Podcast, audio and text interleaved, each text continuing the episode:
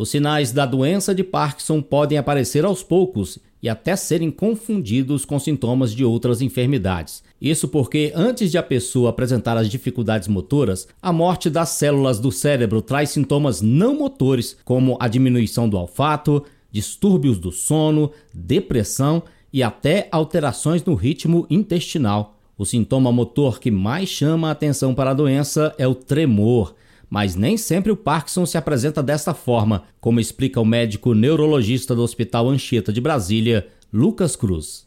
Inclusive, para o critério para a gente fazer um diagnóstico de doença de Parkinson, o sintoma essencial não seria nem tanto o tremor, mas sim o que a gente chama de bradicinesia. Brad significa lento, cinesia é movimento, né?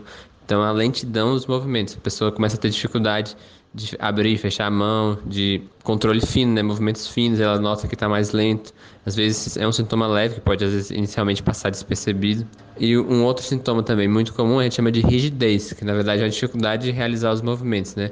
De acordo com o médico, 10% dos casos de Parkinson têm origem genética, mas 90% não tem uma causa definida, sendo considerada uma doença multifatorial. Ainda não há cura, mas pesquisadores alemães e australianos divulgaram pesquisa recente sobre os benefícios das atividades físicas, tanto para as dificuldades motoras quanto para as não motoras. A melhoria depende de exercícios que fortaleçam o sistema cardiovascular e respiratório, o aumento da flexibilidade e o fortalecimento muscular. Quando a gente consegue perceber que a pessoa, quando a gente faz o diagnóstico da doença de Parkinson, na verdade, o processo lá degenerativo do sistema nervoso cerebral já havia se iniciado anteriormente. O principal do tratamento são justamente as medidas que visem a melhora da qualidade de vida da pessoa. É importante também a questão da atividade física, fisioterapia para evitar as quedas, né, que podem ser frequentes.